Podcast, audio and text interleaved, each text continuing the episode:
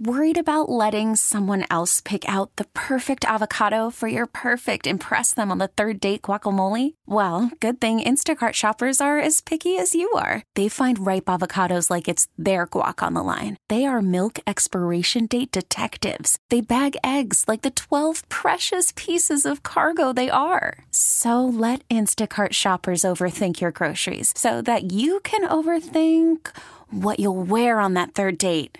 Download the Instacart app to get free delivery on your first three orders while supplies last. Minimum $10 per order, additional term supply. We really need new phones. T Mobile will cover the cost of four amazing new iPhone 15s, and each line is only $25 a month. New iPhone 15s? Only at T Mobile get four iPhone 15s on us and four lines for 25 bucks per line per month with eligible trade in when you switch.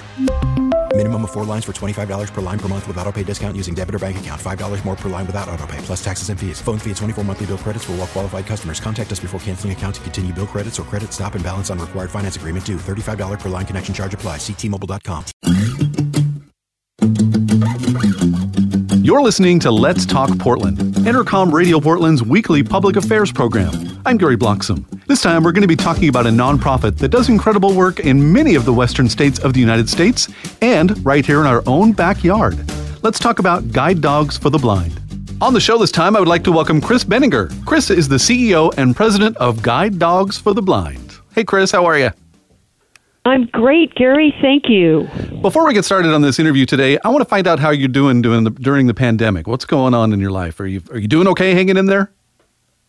Well, I I appreciate you asking that. You know, um, so I have to tell myself every day that I'm extremely grateful. I have a home. I have food to eat. Um, I have a job at Guide Dogs for the Blind. So. Um, Yes, I'm doing all right. Good. I'm doing all right. I'm anxious for this to be over, but I'm doing fine. Thank you. well, I think that's a pretty pretty universal feeling to get this over with. Yeah. well, let's talk about Guide Dogs for the Blind. I, the name of the company is pretty self-explanatory, but tell us, what is Guide Dogs for the Blind? Yeah, Guide Dogs for the Blind.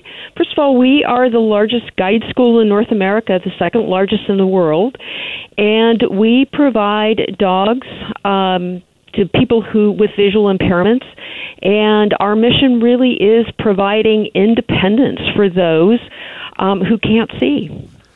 How long have you been doing this? I've been doing this six years. Okay. It's been an honor to be part of this organization. Yeah. How long has Guide Dogs for the Blind been around?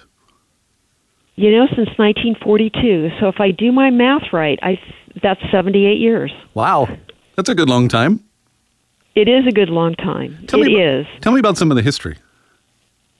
You know, um, Guide Dogs for the Blind started um, in the midst of World War II. It was started by a group of uh, military professionals who want who actually were military dog trainers who wanted to help uh, service members who were blinded during the war.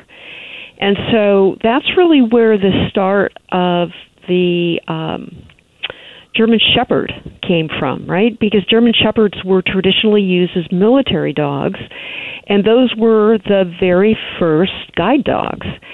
And what's interesting is today, you know, fast forward 78 years, um, we no longer use German Shepherds at all. We use labs and golden retrievers. And most service organizations throughout the world, there's only about 10% that still use German Shepherds. Interesting. Why, how come the switch of breeds of dogs? You know, yeah, yeah. So Shepherds are fantastic dogs, but they probably make much better, you know, military dogs or police dogs. They're they're much more high strung. There it takes a much more sophisticated handler to be able to use a guide dog and they're they tend to be overly protective of their person. So as somebody who's blind, um, I you know, having a dog that is really more of a social dog that helps bring me into my community as opposed to keeps people away from me. You know, with a dog that, you know, perhaps uh it, you know we've we've had some of our shepherds that you know growl keep people away or just even their look is a little bit off putting Um, labs and golden retrievers are uh, they're very social. They're easy to train.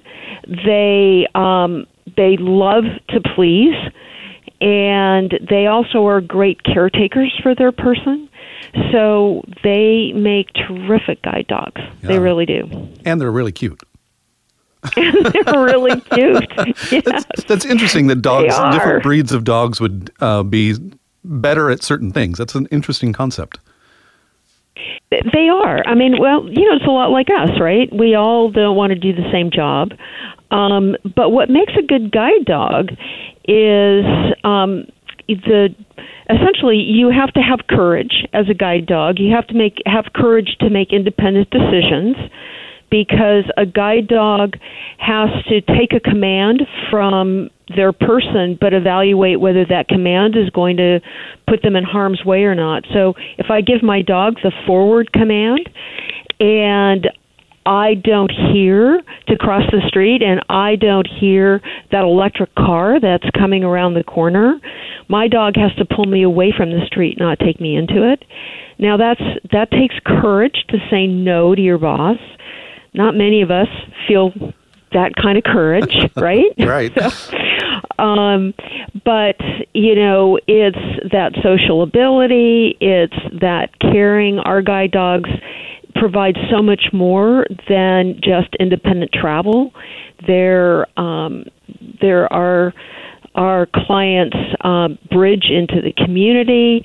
They are that companion, that soulmate, and um, and all of that is part of being a guide dog. And there's also one other little interesting fact that people never think about is that uh, labs and golden retrievers versus other types of breeds can be taught to walk in a straight line. Wow. And that's important, Yeah. right? Yeah, I would, So I would assume that's important. Yeah, yeah, because you want to get from point A to point B, um, and labs and goldens can be taught to walk in a straight line. Uh, let's take a border collie. Border collie circles around behind you, circles around behind you because it's a herding dog, right?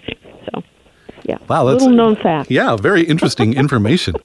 We're talking today with Chris Benninger, CEO and President of Guide Dogs for the Blind. Now, Chris, uh, here in Portland, when you have a campus very near Portland, tell us about that. We do, we do. So um, we have a campus in Boring, which is 25 miles southeast of Portland. Um, it's what we call our training campus. So it's a campus where um, our dogs are trained, and then also our clients are trained as well. So we have um, a hotel on our campus where our clients are flown in to Portland. Um, they spend two weeks with us, and they train. Um, and they train not only on our campus, but actually we we go into Portland. We go, you know, really all over, um, so people can learn to work their guide dog. Is this the one, the campus in Boring, is that the only training campus you have? No, we have a second campus, um, which is actually what's called our national headquarters, which is just north of San Francisco in a town called San Rafael.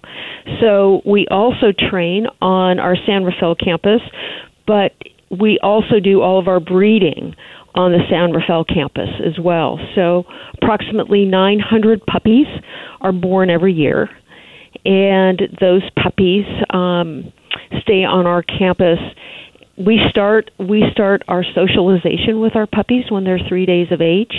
They stay with us for eight to ten weeks, and then they go to puppy raisers in the ten western states, as far east as Texas, to be raised with our puppy raisers for a year, and then they come back to one of our campuses um, to learn their guide skills. One of my coworkers here at the radio stations is named Barb, and Barb has been a puppy raiser for years. So we always have a little guide dog in training around the building, and it's fantastic. Well, we love Barb. Thank you. We could not do our job without our amazing puppy raisers. So, Tell me what that Um, process I is like. What what are, what are the raisers? Um, what are the requirements to be a raiser? yeah. So, um, one of the things that you know we're looking for um, is an individual or families who are willing to take an eight to ten eight to ten week old puppy into their home. um, there's a um, a whole set of protocols for what you have to do to raise a puppy. So every touch point with a puppy is critically important to their development. So um, all of our puppy raisers are organized into puppy clubs, and those puppy clubs are overseen by um, employees of Guide Dogs for the Blind. So every step of the way, our puppy raisers are helped um, and taught how to raise these puppies, um, and is overseen by Guide Dogs. What we do ask, um, because there is a there's there's a lot of learning that goes on is that if somebody is interested in raising a puppy we actually have them join a puppy club um, in their area for um, a minimum of six months to learn the training process um, before we actually hand you a puppy. And our puppy raisers have our puppies for approximately a year uh, depending upon how they're developing in their skills. Our puppy raisers may have their puppy a little bit longer than that. Um, and then once they come back to campus for their training, our, we keep our puppy raisers apprised of where each of our dogs are in their training process, how they're doing.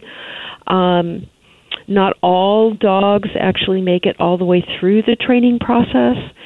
So if a dog does not, um, and there's not not another program used for the dog. Um, our puppy raisers have the first opportunity to adopt that dog if they if they would like.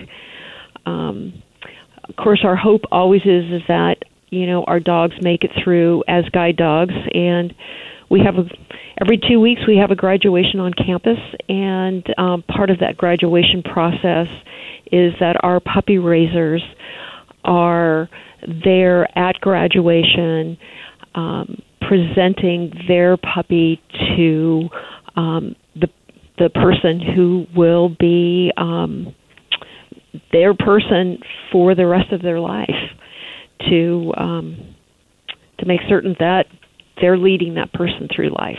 Yeah. I hear that, hear that graduation day gets pretty emotional. Oh, it is. I mean, every graduation um, every graduation is different.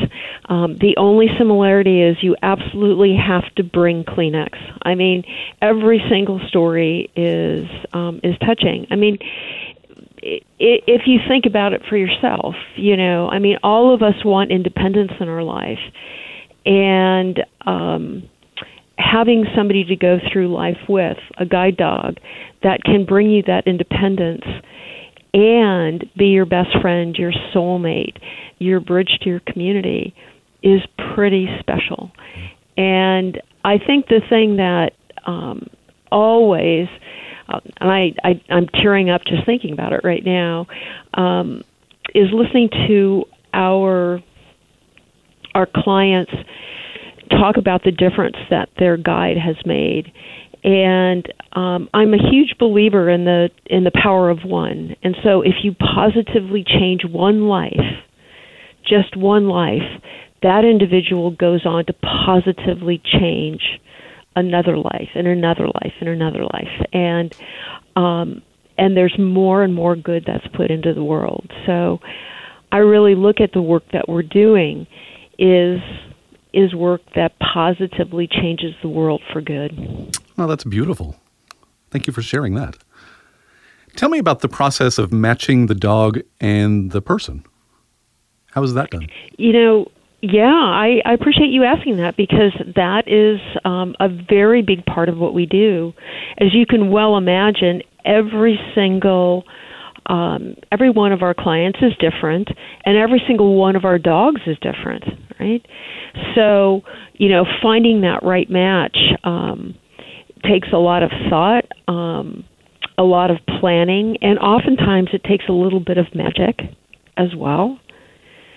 But it starts with um, during the application process is that one of our staff people will come out and visit the applicant because what we want to better understand is you know what your home environment is like, what your work environment is like, um, what your neighborhood is like. What will you be asking your dog to be doing for you? Um, so that we can understand, better understand, what are the characteristics that we need to find in a dog. So, um, a good example, we have uh, one of our retired board members who has traveled over 2 million airplane miles um, with two different guide dogs. Now, that's a unique dog that can go all over the world, No that can be on long airplane flights, um, that can traverse all of these different airports. Um, and then we have clients that um, they work in downtown Manhattan. We have clients that live in suburbs and are going to volunteer activities um, every day. We have clients that are parents who are raising kids. So each one of those situations requires a different set of characteristics in a dog. And then on top of that, our clients have their their own preferences, right? I want a yellow lab or a black lab, or I want a golden, or you know, um, I want a female, I want a male. Um, so we tr- we put all of that together to find exactly the right match. And when I say that there's a little touch of magic, every single match ends up with just something a little special that nobody could have planned for. And an, an example of that is we had a client who graduated um, a couple of years ago now, who um, on the graduation stage talked about the fact that we we didn't know this that he's a huge Happy Days fan, a huge Happy Days fan, and every year he and his family go to Milwaukee and they always visit the Fonzie statue. um, I didn't even know that there was one there. I didn't either. But um, uh, his dog was named Fonzie. oh, awesome. and was the dog n- named Fonzie before they were matched up? Yes, That is a bit of magic right there. there is. So Wow. So, somebody tell me about the process of somebody who is interested in getting a guide dog. What's their process like in, to getting in the program? Sure. So, um, you know, first of all, I just, you know, want to make certain everybody's aware that um, all of our services are free. So um, there's there's no cost that uh, we charge people. We also uh, pay for all of the veterinary costs for our dog for their entire life because it's very important for us that our dog gets top notch medical care, and we never want to put one of our clients in a situation where they are conflicted about either paying their rent or you know taking their dog to the vet. So um, our goal is to make our clients successful with their dogs. And we're looking for four key things in order to qualify uh, for a guide dog. One is that you're legally blind, and it doesn't mean completely blind. So, um, 70% of our clients do have some sort of residual vision, but not enough residual vision to allow them to travel safely in the world. So, legally blind, you have to have a need to go somewhere every day. And that doesn't mean that you have to have a job. Um, it means that you get out of the house and you do something every day, even if that just means I'm, you know, I go for a walk every day. Every day I, you know, I do a mile walk or a mile and a half walk. Because if if you and your guide dog don't work together every day, you both are going to lose your skills. So it's important that there's somewhere to go every day. Um, the third thing is that you have to have um, the basic orientation and mobility skills to be able to orient yourself in your environment as somebody, you know, with no vision or, you know, uh, a little bit of residual vision. And the reason for that is is because a guide dog isn't a GPS system. You can't just hold on to the handle and say, Take me to Starbucks. You have to know Starbucks is three blocks down, you know, this street, and then you have to make a right hand turn at the stoplight and go down four additional shops, and the Starbucks is going to be on the right. Um, once your dog has done that enough times, you can say, Take me to Starbucks. But you have to understand how to orient yourself within your environment. And then, fourth is that you need to be living in an environment that actually will support a guide dog. And what I mean by that is is that it doesn't happen very often, but every once in a while we have somebody who applies and it's usually an individual in a rural commun- community where um, there are a lot of off leash aggressive dogs in the community. And so, you know, if you're trying to work your dog in that kind of an environment, your dog is, and if your dog is going to have to worry about being attacked, your dog's not going to be able to focus on getting you safely to where you want to go. So, yeah, that um, makes total those sense. are the four things. Yeah, those are the four things we look for, and um, if a person has that, then uh, they qualify for a guide dog and can apply for the program. Chris, I want to ask you do you have advice for sighted people out there who uh, see a, a working dog and what they should do around that working dog? Oh, thank you for asking that because I think for all of us, when you see a working dog, our first inclination is to go, "Oh my God, I'd love to pet your dog." Yeah. Um, and I think the most important thing is for people to recognize that when a dog is working, the dog's in harness, um, and even even if the person is stopped, if the dog's in harness, the dog is working, and so you should never interrupt the dog when it's working. You can though, and our clients love it if you would just ask you know, hi, I'm Chris. Um, I see you've got a guide dog. Your guide dog's gorgeous. Would it be okay if I pet him? Um, sometimes, you know, people will say, you know, something he's working. I'm. I, I would prefer you didn't. Many times, people will say, absolutely, but let me do this. Let me put him into a sit stay, so he knows that he's really not working right now. Or let me take, let me take the harness off he definitely knows he's not working, please do, you know, say hello. But always ask, always ask, because if a guide dog's working, it's really focusing on keeping their person safe. And if you interrupt that, a mistake could be made and that person could get hurt because the guide dog lost its focus. Great advice. Thank you for sharing that. We have a couple of minutes left, and I want to make sure we get this in because there's a way for our listeners to actually see some of these dogs in process. You've got something special happening on Disney Plus. Tell me about that. Oh, we do. There's a wonderful six-part uh, docu series called Pick of the Litter. And uh, pick of the litter, if you're at all interested in learning more about guide dogs for the blind, what a guide dog does, what puppy raising is all about, the difference that a guide dog can make in someone's life, and just want a happy experience. It's a great, great six part series to um, to stream, and you can stream all six parts now.